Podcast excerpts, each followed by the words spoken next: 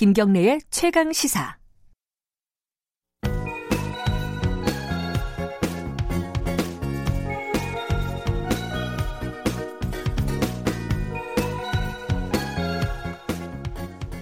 네. 보라, 보랏빛 향기 노래가 나오고 있네요. 저도 옛날에 좋아했던 노래인데. 진보의 향기 코너입니다. 아, 지난주에 이어서 녹색당 신지의 공동 운영위원장 나와 계십니다. 안녕하세요. 예, 안녕하세요. 어, 노래가 좋네요. 그 재치 이, 있는 것 같습니다. 이, 이 노래가 진보를 상징하는 노래인가요? 아니요, 뭐 그 보랏빛 향기니까 거기 맞춰서 하시는 거 보면 아, 네 유쾌하네 아침부터. 보라색이 약간 진보를 상징하는 그런 느낌이 있다는 얘기도 있어요. 아 그렇습니까? 페미니스트로서는 이게 여성주의를 상징하는 색깔이기도 하죠. 아 그런가요? 네. 아 그렇군요. 그래서 에버그린을 틀까라는 생각도 녹색당이라고 해서 다음번에 한번 틀어주세요. 자 어쨌든 한 달 동안 신지혜 위원장하고 함께 진보 진영의 어떤 시각의 시각으로 이 현안을 바라보는 어, 코너를 운영하도록 하겠습니다. 예, 오늘은요. 이 뭐 국민들한테도 찬반이 굉장히 나눠져 있고 첨예하고요. 민감한 음. 얘기입니다. 이게 탈원전. 탈원전 얘기 해 보겠습니다. 네. 워낙 뭐 녹색당은 환경 문제나 이제 탈원전 정책에 대해서 관심도 많고 네. 전문적이니까 네. 확고한 방향성도 지니고 있고요. 예, 네. 이부 일부러 골랐어요. 감사합니다. 근데 저기 이 얘기부터 해볼게요. 대만 네. 어, 타이완이라고도 하고요. 대만이 최근에 국민 투표를 통해 가지고요. 탈원전 정책을 폐기하기로 했다. 음. 그러니까 탈원전 정책을 추진하다가 네. 요번에 국민 투표를 해 가지고 아 이제 원전 해야겠다. 음. 뭐 이런 보도들이 많이 나왔어요. 네, 보수 언론들을 중심으로 그런 보도가 나오고 있습니다. 그게 정확하게 어떤 얘기인지 좀 설명을 해주세요.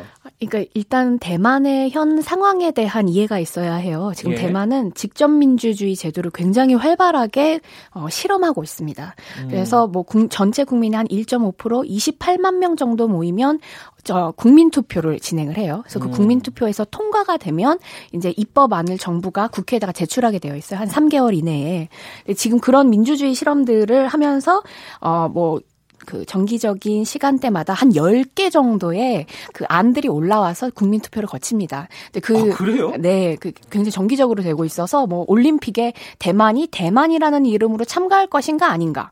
뭐 우리나라 성교육에 동성애를 집어넣을 것인가 안 집어넣을 것인가 막 굉장히 다양한 형태의 국민 투표를 계속 온라인으로 정, 해요? 어, 네, 온라인으로도 하고요. 뭐 그다음에 그 전에 국민들에게 직접적으로 의견을 묻기도 하고요. 음. 근데 뭐 어쨌든 이 대만들 대만이 하고 있는 투표는 굉장히 다양하다. 일단 그걸 음. 봐야 되고 네. 그몇 뭐몇 가지 안 중에 어, 이뭐 탈 원전에 대한 요 조항들이 올라온 건데요. 네.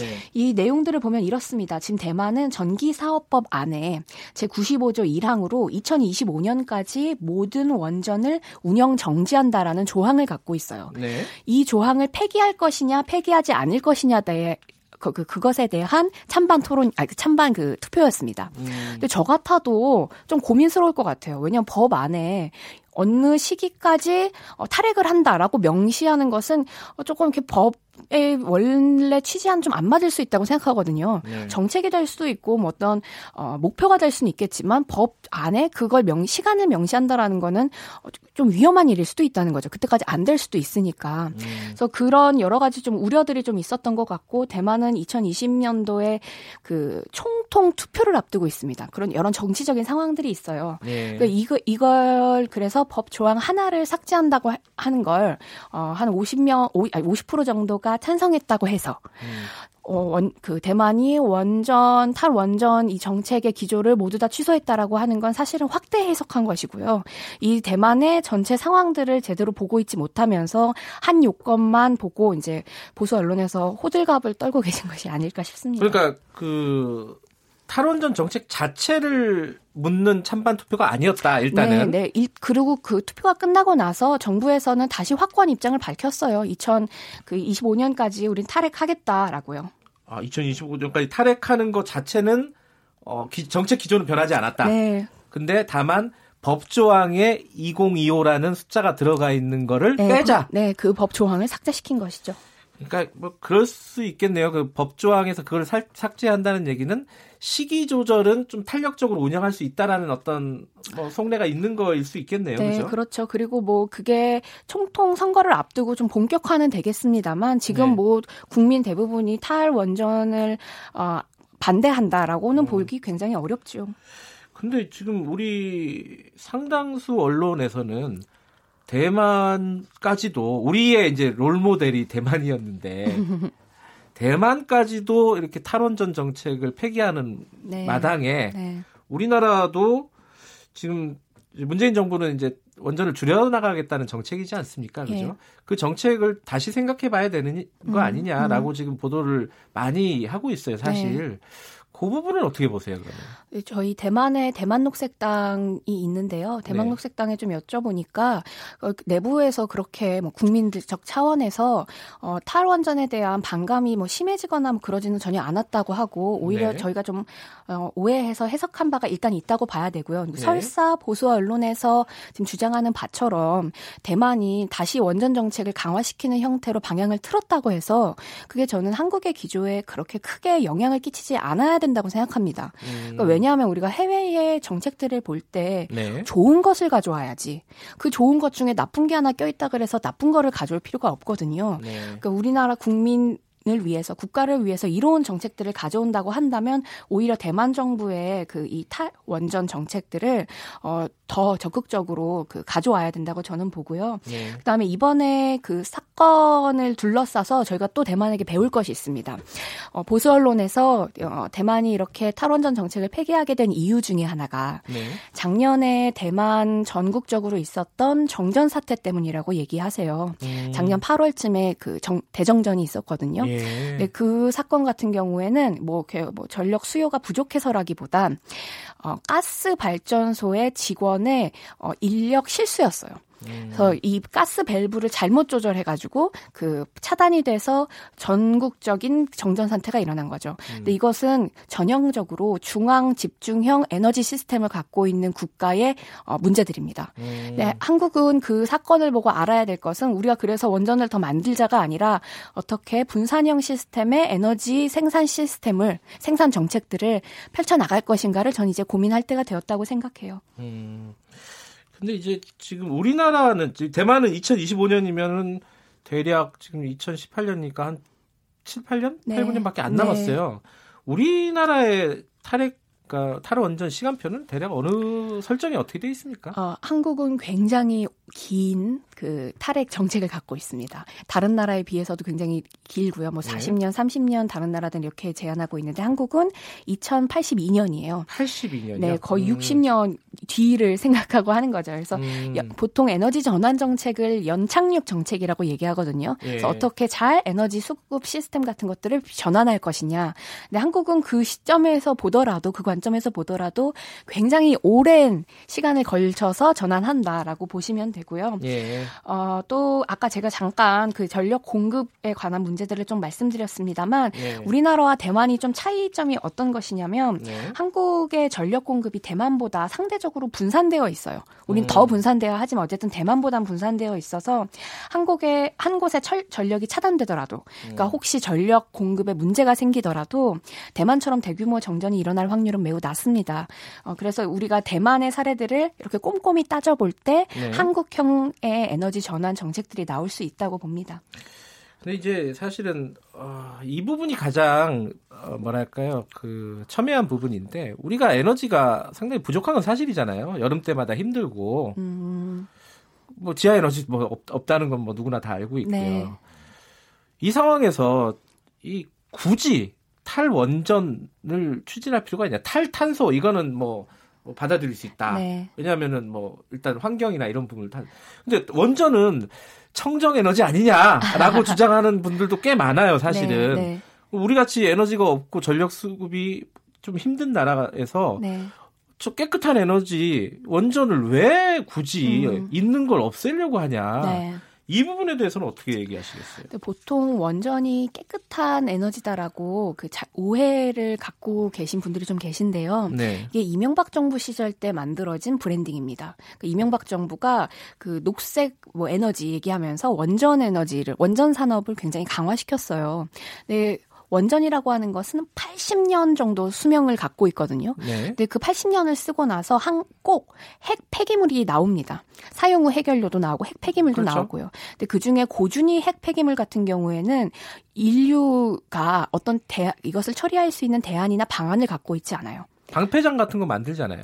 그 방패장 한국 같은 데에는 방패장을 만들 곳이 없습니다. 고준위 핵폐기물을 저장할 곳이 없어요. 아. 그 방안을 갖고 있는 나라는 전 세계 딱 한 나라밖에 없는데 핀란드예요. 아, 그래요? 피, 네, 근데 핀란드가 음. 그 고준위 방패장을 만들 수 있었던 건 토지 안에 어 1등석 화강암 반석이 있기 때문이요. 암석이 아. 있기 때문이었어요. 그래서 거기를 5km 정도 굴을 뚫고 들어가서 2100년 정도에 완성되는 방패장을 만드는데 왜 그러냐? 고준위 핵폐 폐기물을 10만 년 동안 보관해야 하기 때문입니다. 음. 10만 년 동안 어떠한 생물체도 거기에 접근할 수 없도록 또 지진이나 뭐 자연재해나 이런 것들이 일어나지 않는 아주 안전한 공간에 어, 나가 10만 년 동안 저장해야 되는 거예요. 근데 한국 같은 경우에는 토질이 굉장히 무르고 지하수가 많이 흐르기 때문에 뭐 안에다가 저장해둘 공간이 없습니다. 그리고 또 뭐 10만 년을 보관해야 되는 폐기물의 문제도 있지만 혹시 원전의 그 운영 때에 운영을 할때 때에 사고가 일어나면. 지금 한국은 뭐 평화의 바람이 불고 있기도 합니다만 사실은 하나의 섬이라고 봐야 하지 않습니까? 국민들이 네. 사고가 나면 도망칠 곳이 없어요. 이제 그런 면에서 봤었을 때 어, 혹시라도 사고가 생길 수 있는 단 1%의 가능성이라도 있는 원전은 저는 어, 사양 산업이 돼야 된다고 생각하고요. 그리고 아까 전력 수급 얘기를 말씀해 네. 주셨는데 네. 한국이 전력 수급률이 낮은 나라가 아닙니다. 이번에 폭염이 그렇게 지독했는데도 전력 수급률, 그러니까 전력 예비율은 10%를 넘겼어요. 음. 그리고 때때로 20%를 넘기기도 하고요. 근데 대만 같은 경우에는 평균 10% 이하 수준으로 굉장히 낮은 편이에요. 그래서 그런 면에서 봤었을 때 우리나라가 뭐 예비율이 뭐 낮다, 뭐 문제가 생길 수 있다, 정전이 생길 수 있다, 이거는 오히려 조금 큰 어, 그 우려라고 생각해야 되고요.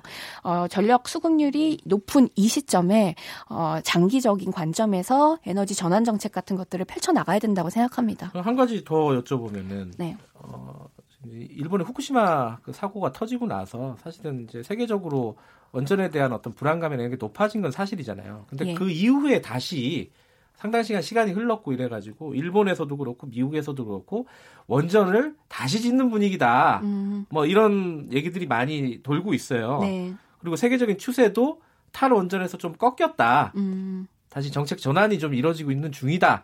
이런 얘기들이 돌고 있는데 이게 맞는 얘기입니까? 어떻습니까? 어, 사실 일본은 네. 자, 그 국가적으로 정부적으로 탈원전을 그 선언한 적은 없습니다. 그래서 음. 아베가 핵발전소를 재가동하겠다고는 하지만 그건 원래 정책 그냥 그의 기조를 어, 계속해서 따르는 것이라고 보면 되고요.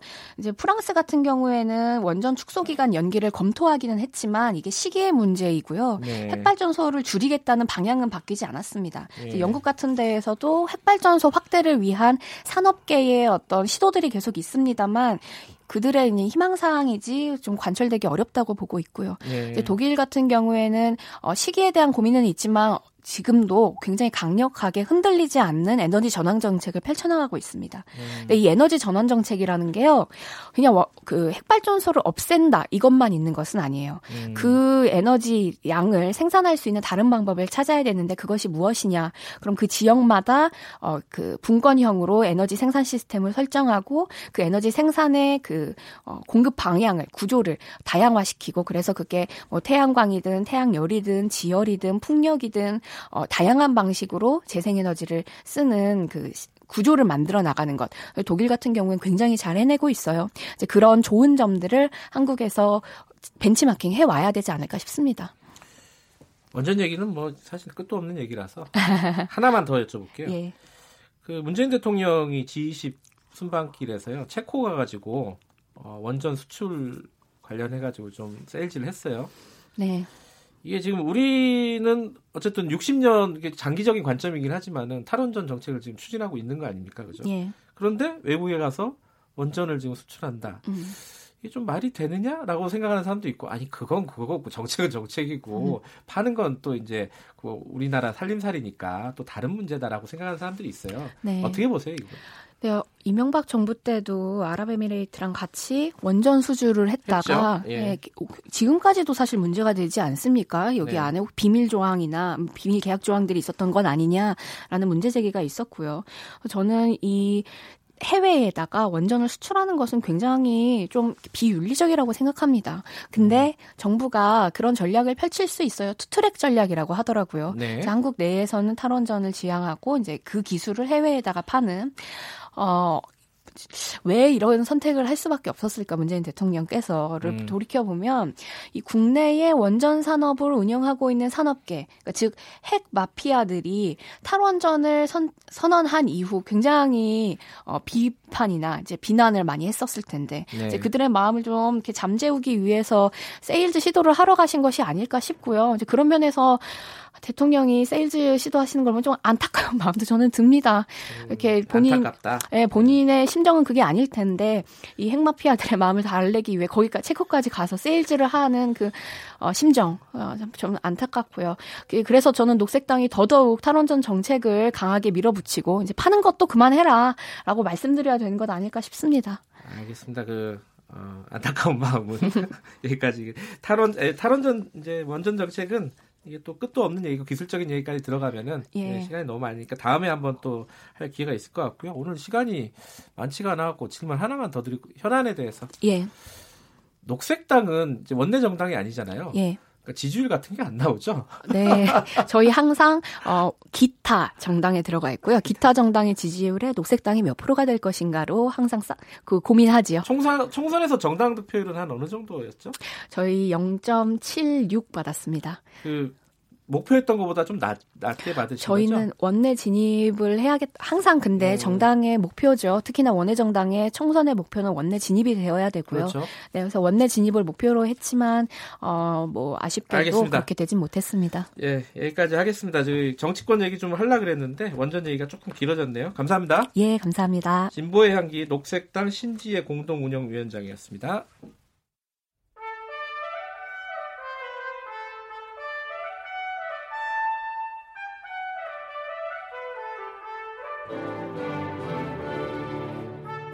오늘 하루 이슈의 중심. 김경래의 최강 시사.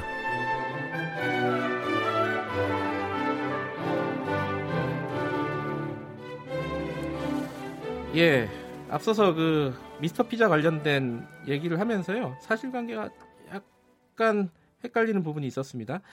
어, 미스터 피자가 있는 그룹이 MP 그룹인데 그 상장 폐지는 거래소에서 결정을 했지만 최종 결정은요 코스닥 시장 위원회에서 12월 24일까지 내리는 것으로 그렇게 알려져 있습니다. 자, 바로 잡고요. 자, 프랑스 얘기 하겠습니다. 앞에 얘기가 좀 길어져 가지고요. 제가 프랑스 얘기를 길게 가고 싶었는데 좀 짧게 갈 수밖에 없겠네요. 노란 조끼 시위 어떻게 되고 있는지 어, 안종웅 프랑스 국립과학연구소 박사님 연결돼 있습니다. 안녕하세요. 네, 안녕하세요. 제가 뭐 일단 듣기에는 노란조끼 시위라는 게 그 택시 운전사들이 차량에 비치해놓은 노란조끼 그걸 입고 어, 시위를 해서 이렇게 불린다 별칭으로 그렇게 들었는데요. 네. 네네. 뭐 정부 정책도 나오고 여러 가지 뉴스가 나오고 있는데 네. 아 근데 뉴스에서 보면요 제일 좀 시, 뭐랄까요 남의 나라 얘기라서 좀 신기하다라는 표현을 써도 되는지 모르겠는데 굉장히 폭력적이더라고요. 실제로 그런 거예요? 아, 네. 그 요번에 지금 그 노란조끼 시위가 매주 토요일마다 있는데요. 예. 그 파리에서 지금 사, 세 번째 있었거든요. 가보셨어요? 이번 시, 네, 이번 시위는 음. 그, 르, 뭐, 시, 12월 4일 날 르몽드 신문 사설의 표현에 빌리자면, 네. 1968년 학생운동 이후에 봉기와 같은 시위는 처음 있었다라고 아, 할 정도로 예. 프랑스 사람들도 아주 놀란 그 시위 현장이었고요. 폭력적이고요. 그래서 예. 전국적으로도 680명이 체포됐는데 파리에서만 체포된 사람이 한 400명 되거든요. 아이고. 그리고 파리에서 부상자가 한 200여 명 됐는데 그 진압 경찰이 한 70명이 부상을 당했으니까요. 그리고 네. 하나는 또 하나 그 통계는 그 개선문 주위에 있었던 그 진압 경찰이 최루탄 최루탄을 2,000발인가 썼나 봐요. 그리고 그 경찰 플래시볼이라고 하는 거 있어요. 고무공 나가는 거요. 예. 그거를 천발을 쐈다고 하더라고요. 그러니까는 사실은 더 폭력적일 수밖에 없는 건 경찰이 시위 진압을 작전을 잘못 짠 거고요. 음. 그다음에 그 시위하는 사람들도 경찰과 다른 어떤 새로운 전략으로 시위했던 것 같습니다. 근데 이게 이렇게 폭력적이면 보통 여론이 등을 돌리기 마련이지 않습니까? 일반적인 상식으로 생각하면 프랑스의 여론은 어떻습니까? 이 시위대나 시위에 관련해서요? 그 시위가 토요일 날 시위가 있고 그다음에 월요일 날 그 저녁 저녁 8시 뉴스를 봤는데요. 네. 거기에서 그 노란 조끼 시위하는 사람들이 이제 지방에서 시위하는 사람들이죠. 그 사람들이 우리가 한두달 넘게 시위했는데 우리에 대해서는 아무도 얘기 안 하는데 저렇게 폭력적으로 시위하니까 걔들은 어, 여, 뭐 메디아에서 많이 다루더라. 음. 그런 면에서 우리의 우리가 원하는 요구 사항이 틀리니까 좋긴 하더라 이렇게 표현할 정도였거든요. 네. 그래서 그 다음 날 여론조사에 의하면 그 대FM 그 텔레비전을 위한 여론조사 보면 72%가 지지를 했었어요. 근데 그 전주에 84% 지지를 했었는데 조금 빠지긴 했는데 뭐 그래도 아, 지지율이 아주 높았습니다. 여론의 지지가 꽤 탄탄하네요. 시위대에 대한. 음.